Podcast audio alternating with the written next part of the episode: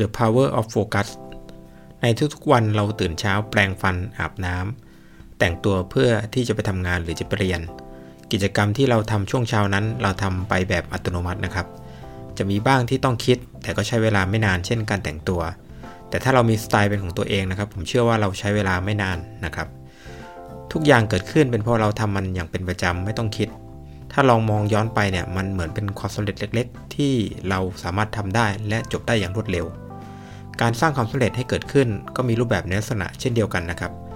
คือต้องทำให้เกิดเป็นนิสัยถาวรของเรา ไม่ใช่เพียงชั่วครั้งชั่วคราวในจังหวะที่เราฮึดขึ้นมา การสร้างนิสัยที่ดีนำไปสู่ความสำเร็จ ก็ต้องเริ่มจากการกำจัดนิสัยที่ไม่ดี ที่ทำให้เกิดความสูญเปล่าออกไปก่อน เพราะถ้านิสัยที่ไม่ดีเกิดขึ้นมาสักอย่างหนึ่งเนี่ย มันจะลามทำให้เกิดนิสัยที่ไม่ดีด้านอื่นต่อไปอีกด้วยนะครับ เช่นถ้าเรามักเลื่อนเวลาปลุกของนาฬิกาปลุกเราออกไปสักนิดหนึ่ง พื่อให้ได้งีบต่อนะครับอีกสัก 5-10นาที เราอาจจะกำลังสร้างนิสัยของการไม่ตรงต่อเวลาในอนาคตก็เป็นได้เพราะเราคิดว่าเวลามันก็ยังเดินต่อไปไม่ไม่มีที่สิ้นสุด เราควรเริ่มต้นด้วยการสร้างนิสัยที่นำไปสู่ความสำเร็จ โดยการมองหาคนที่ประสบความสำเร็จสักคนหนึ่งนะครับที่ใกล้ตัวเรา และศึกษานิสัยของเขาอย่างเจาะลึก ว่าอะไรเป็นนิสัยที่นำไปสู่ความสำเร็จ เขียนข้อดีและประโยชน์ที่จะได้จากการเปลี่ยนนิสัย เช่น เราเป็นคนเก็บเงินไม่ค่อยอยู่นะครับ วางแผนการเงินไม่เก่ง เราอยากจะเปลี่ยนนิสัยด้านนี้ของเรา เพราะข้อดีคือ เราพบว่าวินัยการเงินที่ดีเนี่ยจะทำให้เราเก็บเงินได้นะครับ แล้วก็จะมีเงินใช้ในตอนเกษียณ เพราะฉะนั้นเนี่ยเราลองมองหาคนที่ใกล้ๆตัวเรานะครับ ที่ประสบความสำเร็จทางด้านนี้ อาจจะเป็นเพื่อนของเราเอง ลองขอคำปรึกษาเพื่อเจาะลึกนิสัยของเพื่อนเรานะครับ เช่น เพื่อนเราเนี่ยอาจจะออมเงินในบัญชีทุกเดือน 10% มีการวางแผนการเงินระยะยาว อันนี้เป็นตัวอย่างนะครับ เรื่องถัดมาที่จะทำให้เราประสบความสำเร็จได้เร็วขึ้นก็คือ อย่าทำอะไรเองทุกอย่างนะครับ แต่ควรสนใจและให้ความสำคัญเฉพาะจุดแข็งที่คุณมี เช่น คุณเป็นผู้จัดการที่มีไอเดียสร้างสรรค์ วางแผนเก่ง ทุกเช้านะครับจะมีการนำไอเดียเนี้ยมาพูดคุยกับลูกน้องของคุณในทีม เพื่อให้เห็นโปรเจกต์ของงานที่เหมือนกันนะครับเราสนใจในงานนี้มากนะครับ แล้วก็อยากมีส่วนร่วมกับงานตั้งแต่ต้นจนจบเลย เช่น อาจจะเรื่องการติดต่อลูกค้า ติดต่อซัพพลายเออร์นะครับ การสร้างระบบ IT การทดสอบผลิตภัณฑ์ตัวเป็นต้น อย่างไรก็ตามหากเราทำทุกอย่างด้วยตัวเราเองนะครับ เราอาจจะทำได้ แต่อาจจะเสียเวลาอย่างมากมายนะครับ แล้วก็ไม่ได้พัฒนาจุดแข็งของเราเท่าที่ควร จุดแข็งของเราคือการสร้างสรรค์ ความสามารถในการวางแผนจำนวนโปรเจกต์ที่ควรจะมีอย่างน้อย 2-3 ชิ้นต่อปีนะครับอาจจะเหลือเพียงชิ้นเดียว นะครับเพียงเพราะเราไปเสียเวลาเรื่องเกี่ยวกับการทำขั้นตอนต่างๆ ด้วยตัวของเราเองนะครับ ผลเสียคือเราอาจจะเสียส่วนแบ่งทางการตลาดไปในที่สุดนะครับ จงระลึกเสมอนะครับว่างานที่ดีต้องเป็นงานที่มีคุณภาพด้วย หากทำผลงานออกมาไม่มีคุณภาพ เพราะเราไม่สามารถจัดการปัญหาได้ทุกอย่างไปพร้อมๆ กันเนี่ยผลเสียก็จะตามมาในที่สุด วิธีแก้ของปัญหานี้เราอาจใช้หลัก 4D นะครับ dump it delegate it defer it do it now ตัวแรกก่อนเลยนะครับ dump it คือถ้าเราไม่รู้ว่าเราจะได้อะไรจากสิ่งที่เราทำหรือยังมองหาประโยชน์ไม่ได้ ก็แค่ทิ้งมันไปนะครับ อย่าคิดมาก delegate it คือจงเชื่อมั่นนะครับว่างานบางอย่างเนี่ยเราทำได้ไม่ดีเท่าคนอื่น อย่าไปเอางานของคนอื่นที่ทำได้ดีกว่าเรามาทำเช่น เราอาจจะเป็นคนสนใจเรื่องกราฟิกดีไซน์แต่ด้วยหน้าที่และภาระของเรา และการที่เรามีลูกน้องที่เก่งทางด้านนี้อยู่แล้ว เราจึงควรให้ลูกน้อง เป็นคนดูแลและรับผิดชอบโปรเจกต์นี้ไปนะครับ ถัดมาคือ defer it นะครับ คือง่ายๆเลยคือจัด priority ของงานนะครับ ถ้าไม่ด่วนก็เลื่อนไปก็ได้นะครับ อย่าไปคิดมากนะครับ สุดท้ายคือ do it คือถ้าเราคิดว่ามันสำคัญนะครับ ก็ทำมันซะทันทีเลยนะครับ อย่าไปผัดวันประกันพรุ่งนะครับแต่ถึงแม้ว่าเราทำจะทำได้ดีที่สุดแล้วนะครับ เราอาจจะเจอสิ่งเหนียวรั้งความสำเร็จของเรา ที่ผ่านเข้ามาในบางจังหวะของชีวิตเราก็เป็นได้นะครับ เช่น เราตั้งใจจะลงทุนกับหุ้นนะครับ เพื่อหวังโกรธของหุ้นนะครับ แต่ปรากฏว่าอยู่ๆหุ้นก็ตกลง 25%นะครับหรือขณะที่เรากำลังก้าวหน้ากับหน้าที่การงานของเรา เรากลับมีปัญหาสุขภาพเกิดขึ้น เหตุการณ์ดังกล่าวที่เข้ามาเนี่ยอาจทำให้เรารู้สึกท้อ อาจคิดว่าทำไมต้องเป็นแบบนี้ด้วย แต่ถ้าเราคิดแบบนั้นก็ไม่ได้ช่วยอะไรนะครับ ข้อแนะนำสำหรับเรื่องนี้คือ พยายามมองสิ่งที่พบในมุมที่แตกต่างออกไป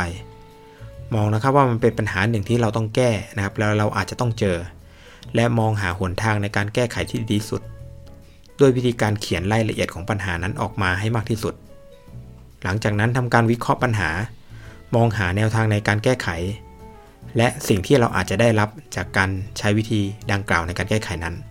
นะครับ และหลังจากที่เราแก้ไขปัญหาได้แล้วนะครับตกฝึกปัญหาได้แล้วเนี่ยอย่าลืมนะครับที่จะมองหาโอกาสใหม่ๆที่จะซ่อนอยู่ในสถานการณ์ดังกล่าวนั้นด้วยนะครับ แล้วก็เมื่อทุกอย่างจบลงแล้วนะครับ บันทึกไว้เป็น lesson learn นะครับในอนาคตต่อไป ราะถ้าเราเจอปัญหาเดิมอีกเนี่ยเราจะสามารถแก้ปัญหาได้ถูกต้องและรวดเร็วขึ้นนะครับ ข้อแนะนำถัดมานะครับ คือจงรักษาความสัมพันธ์ที่ดีเมื่อมีโอกาสที่เข้ามาหา เพราะสิ่งนี้จะสร้างความสำเร็จในอนาคตได้ สมมติว่าคุณเป็นเจ้าของบริษัทออกแบบทางวิศวกรรม ซึ่งช่วยให้ลูกค้าแปลงแนวความคิดสร้างสรรค์ออกมาเป็นผลิตภัณฑ์ เป็นนวัตกรรมใหม่ ๆ วันหนึ่งมีสตาร์ทอัพนะครับที่เพิ่งเริ่มตั้งขายเนี่ยมาปรึกษาคุณ เพราะคุณเป็นผู้เชี่ยวชาญ และอยากให้คุณช่วยในบางจุดนะครับ คุณตัดสินใจให้คำปรึกษาอย่างเต็มใจ จนสตาร์ทอัพเนี่ยรายนั้นเนี่ยสร้างผลิตภัณฑ์ต้นแบบออกมา แล้วขายได้หลายล้านดอลลาร์นะครับ อยู่มาวันหนึ่งนะครับสตาร์ทอัพรายนี้เนี่ยโทรหาคุณและเสนอผลกำไร 10%จากผลิตภัณฑ์ต้นแบบนั้นให้คุณ เพื่อเป็นการตอบแทนที่คุณช่วยนะครับ ตัวอย่างที่แสดงให้เห็นเนี่ยเริ่มด้วยการร่วมมือแบบง่ายๆนะครับแต่จบลงด้วยวินวินหนึ่งคู่ ดูเหมือนเป็นตัวอย่างในฝันนะครับ แต่ก็มีโอกาสที่จะเกิดขึ้นกับตัวคุณด้วยเช่นเดียวกัน พียงคุณทำความเข้าใจและใส่ใจในการสร้างความสัมพันธ์เมื่อมีโอกาส อย่างไรก็ตามนะครับ มันอาจจะยากสำหรับการเริ่มต้น ลองทดลองใช้วิธีที่เราเรียกว่าดับเบิลสไปรัลดูนะครับ เริ่มจากพิจารณาดูดีๆนะครับว่าจากหน้าที่การงานความเชี่ยวชาญของคุณเนี่ยจะมีโอกาสใดที่จะเกิดความสัมพันธ์ที่สามารถต่อยอดให้เกิดความสำเร็จได้บ้าง ส่วนที่2นะครับลองจินตนาการดูว่าจุดใดเป็นจุดที่จะเกิดการสร้างความสัมพันธ์ เหตุการณ์ใดบ้างที่จะสร้างความสัมพันธ์อันดีนะครับ แล้วก็แบบใดจะสร้างความแตกหักทางความสัมพันธ์ได้บ้าง ส่วนที่3นะครับ อันนี้ลองมานั่งคิดดูถึงซีนารีโอต่างๆ กันดูนะครับว่าเราจะเลือกแบบไหน และแบบไหนเนี่ยจะสร้างประโยชน์ให้เราได้มากที่สุดเท่าที่เราจะเป็นไปได้นะครับ เรื่องต่อมาที่จะทำให้คุณประสบความสำเร็จนะครับก็คือ โอกาสนั้นมีอยู่ทุกที่นะครับ จงเลือกถามคำถามให้ถูก